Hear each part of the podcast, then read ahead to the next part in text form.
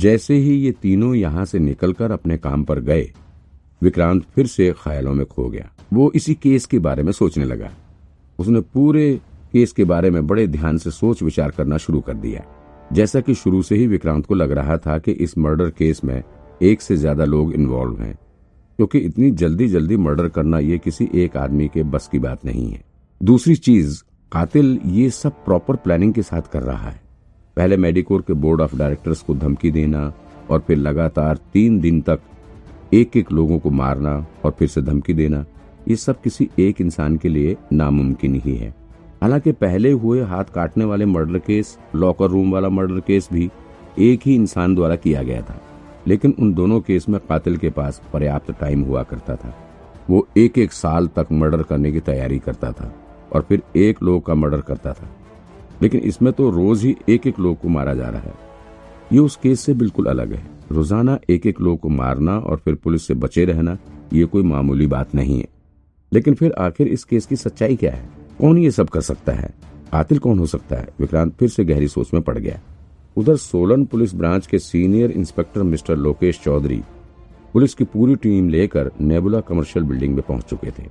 लोकेश के साथ ही बाकी के सभी पुलिस वालों ने साधारण ड्रेस पहन रखी थी। इन लोगों ने नेबुला कमर्शियल बिल्डिंग को चारों तरफ़ से घेर रखा था।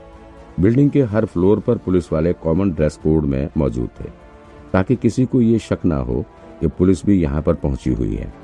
कातिल ने कंपनी के डायरेक्टर्स को इस बिल्डिंग के नाइन्थ फ्लोर पर पैसे पहुँचाने के लिए कहा था। नाइन्थ फ्लोर पर एक डस्टबिन है, जिसमें पाँच करोड़ रुपए डाले जाने थे। पुलिस बिल्डिंग के हर फ्लोर पर मौजूद थी और बिल्डिंग के सभी एंट्रेंस और एग्जिट पर अपनी नज़र गड़ाए बैठी हुई थी। ताकि किसी भी हालत में कातिल यहाँ से बचकर निकलने ना पाए।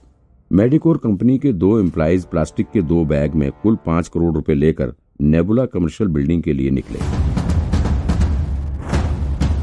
क्योंकि कातिल ने ही प्लास्टिक के बैग में पैसे रखकर लाने के लिए कहा था।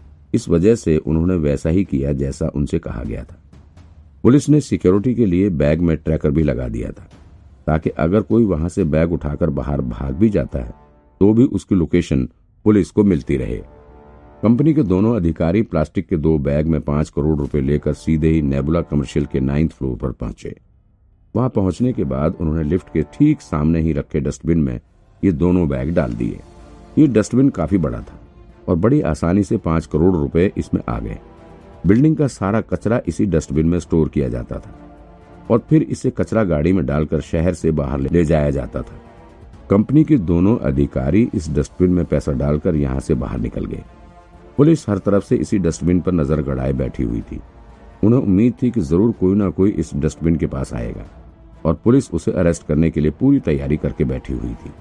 पैसे रखे जाने के तकरीबन पाँच या सात मिनट बाद ही डस्टबिन के पास एक बूढ़ा भिखारी पहुँचा। वो वहाँ कुछ सेकंड के लिए खड़ा हुआ और फिर उसने अपनी जेब से एक लाइटर निकालकर इसे जलाया और फिर लाइटर को डस्टबिन में फेंक दिया। पल भर में डस्टबिन में आग लग गई। वहाँ मौजूद लोगों में अफरा तफरी का माहौल बन गया।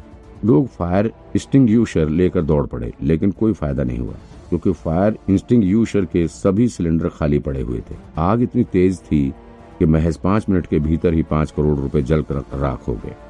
ऐसा लग रहा था कि डस्टबिन के भीतर पहले से ही कोई ज्वलनशील पदार्थ रखा हुआ था, और लाइटर की आग पकड़ते ही भबक कर जल उठा। साफ़ ज़ाहिर हो रहा था कि कातिल ने जानबूझकर पैसे को जलाने की कोशिश की थी। यानी कि उसे पैसे की कोई मतलब नहीं था। पुलिस में आग लगाने वाले भिखारी को गिरफ़्तार कर लिया था। उसे पूछताछ करने के बाद पता चला कि वो वाकई में भिखारी ही था तथा और इसी बिल्डिंग के आसपास भीख माँगता है। उसने बताया कि किसी ने उसे दो हज़ार रूपए देकर इस डस्टबिन में जलता हुआ लाइटर फेंकने के लिए कहा था। उसने बस पैसे के लालच में लाइटर जलाकर डस्टबिन में फेंका था। उसे तो उम्मीद भी नहीं थी कि इतनी जल्दी डस्टबिन में आग पकड़ लेगी। और फिर उसमें रखा हुआ पाँच करोड़ रुपया भी जलकर राख हो जाएगा। अब जाकर सीनियर इंस्पेक्टर लोकेश को यकीन हो गया था कि कातिल का इंटरेस्ट पैसे में तो कतई नहीं है। उसे पैसे से कोई मोह नहीं है। उसने मेडिकोर कंपनी के साथ ही पुलिस को भी बेवकूफ़ बनाने का काम किया है। पाँच करोड़ रुपए यूँ ही जलवा देना कोई मामूली बात नहीं है। अब जाकर लोकेश को यह भी समझ आ रहा था कि कातिल ने पैसे प्लास्टिक के बैग में इसलिए मंगवाए थे ताकि वो जल्दी से आग पकड़ सके।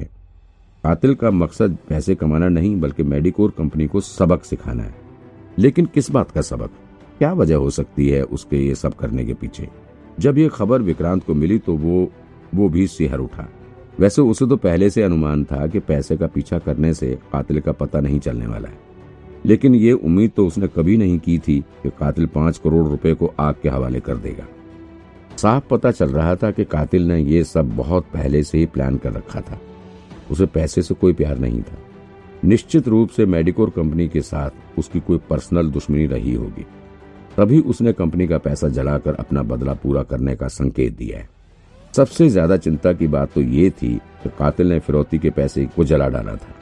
इस पैसे को आग के हवाले करने के साथ ही उसने ये संदेश भी दिया था कि अभी ये खेल खत्म नहीं हुआ है। कातिल अभी रुकने वाला नहीं है और वो तब तक नहीं रुकेगा जब तक कि उसका मकसद पूरा नहीं हो जाता या फिर जब तक कि उसे पुलिस गिरफ़्तार नहीं कर लेती है। पुलिस की टेंशन बढ़ती जा रही थी और स्पेशल टीम के ऊपर भी जल्द से जल्द कातिल को गिरफ़्तार करने का दबाव बना हुआ था। सीनियर इंस्पेक्टर लोकेश चौधरी ने तुरंत ही नेबुला कमर्शियल बिल्डिंग के भीतर अपने ऑफिसर्स की टीम को गहन जाँच करने के लिए भेज दिया था। लोकेश ने अपनी टीम को खासतौर पर डस्टबिन की जाँच करने के लिए भेजा हुआ था। लोकेश को लग रहा था कि कातिल में अगर डस्टबिन में आग लगवाई है तो फिर उसने उसके लिए पहले से ही प्लानिंग कर रखी होगी। वो निश्चित तौर पर वहाँ पहले भी आया रहा होगा और निश्चित तौर पर बिल्डिंग में लगे सीसीटीवी फुटेज में उसका चेहरा आया होगा। पुलिस ने पूरे बिल्डिंग के सीसीटीवी फुटेज को खंगाल डाला। खास तौर पर नाइन्थ फ्लोर पर लगे सीसीटीवी फुटेज को पुलिस ने बड़े ध्यान से चेक किया, लेकिन कोई रिज़ल्ट नहीं मिला। उस डस्टबिन में सैकड़ों लोगों ने कूड़ा फेंका था। लेकिन उनमें से कोई भी संदिग्ध नज़र नहीं आ रहा था। बिल्डिंग के भीतर के काम करने वाले कर्मचारी हर एक आदमी को पहचान रहे थे और पुलिस ने तो सभी को इंटेरोगेट भी कर डाला था, लेकिन कोई भी संदिग्ध नहीं पकड़ा गया। वैसे विक्रांत पहले से ही सीनियर इंस्पेक्टर लोकेश के इस प्लान से असहमत था। उसका मानना था कि किसी भी हालत में ये कातिल इतना बेवकूफ़ तो नहीं है कि वो जिस डस्टबिन में पैसे लेने का रहा था, उसके चक्कर लगाता फिरेगा। आखिर में, जब पुलिस को बिल्डिंग के भीतर लगे सीसीटीवी फुटेज से कुछ नहीं मिला, तब जाकर लोकेश को एहसास हुआ। कातिल ने बहुत पहले से ही डस्टबिन की रेकी कर रखी थी। वो पैसे लेने वाले दिन या उससे एक दो दिन पहले डस्टबिन के आसपास भी नहीं फटका था। बहुत ही शातिर तरीके से उसने काम को अंजाम दिया था। इसके बाद सीनियर इंस्पेक्टर लोकेश ने कातिल द्वारा भेजे गए धमकी भरे मैसेज को भी चेक करना शुरू किया। दरअसल, जब कातिल ने दूसरी बार मेडिकोर के डायरेक्टर को धमकी दी थी तो उसने व्हाट्सएप मैसेज भेजकर उसे धमकाया था। पुलिस ने तुरंत ही व्हाट्सएप नंबर को ट्रैक करके इसके ऑनर का एड्रेस निकाल लिया था। लेकिन जब पुलिस इस नंबर पर ट्रैक करते हुए लोकेशन पर पहुँची तो पता चला कि ये नंबर भी चोरी का था। ऑनर ने बताया कि उसका मोबाइल फ़ोन दो दिन पहले ही चोरी हो गया था और जब ये मैसेज भेजा गया था, तब उसके पास फ़ोन नहीं था। पुलिस को हर तरफ़ से निराश ही होना पड़ रहा था।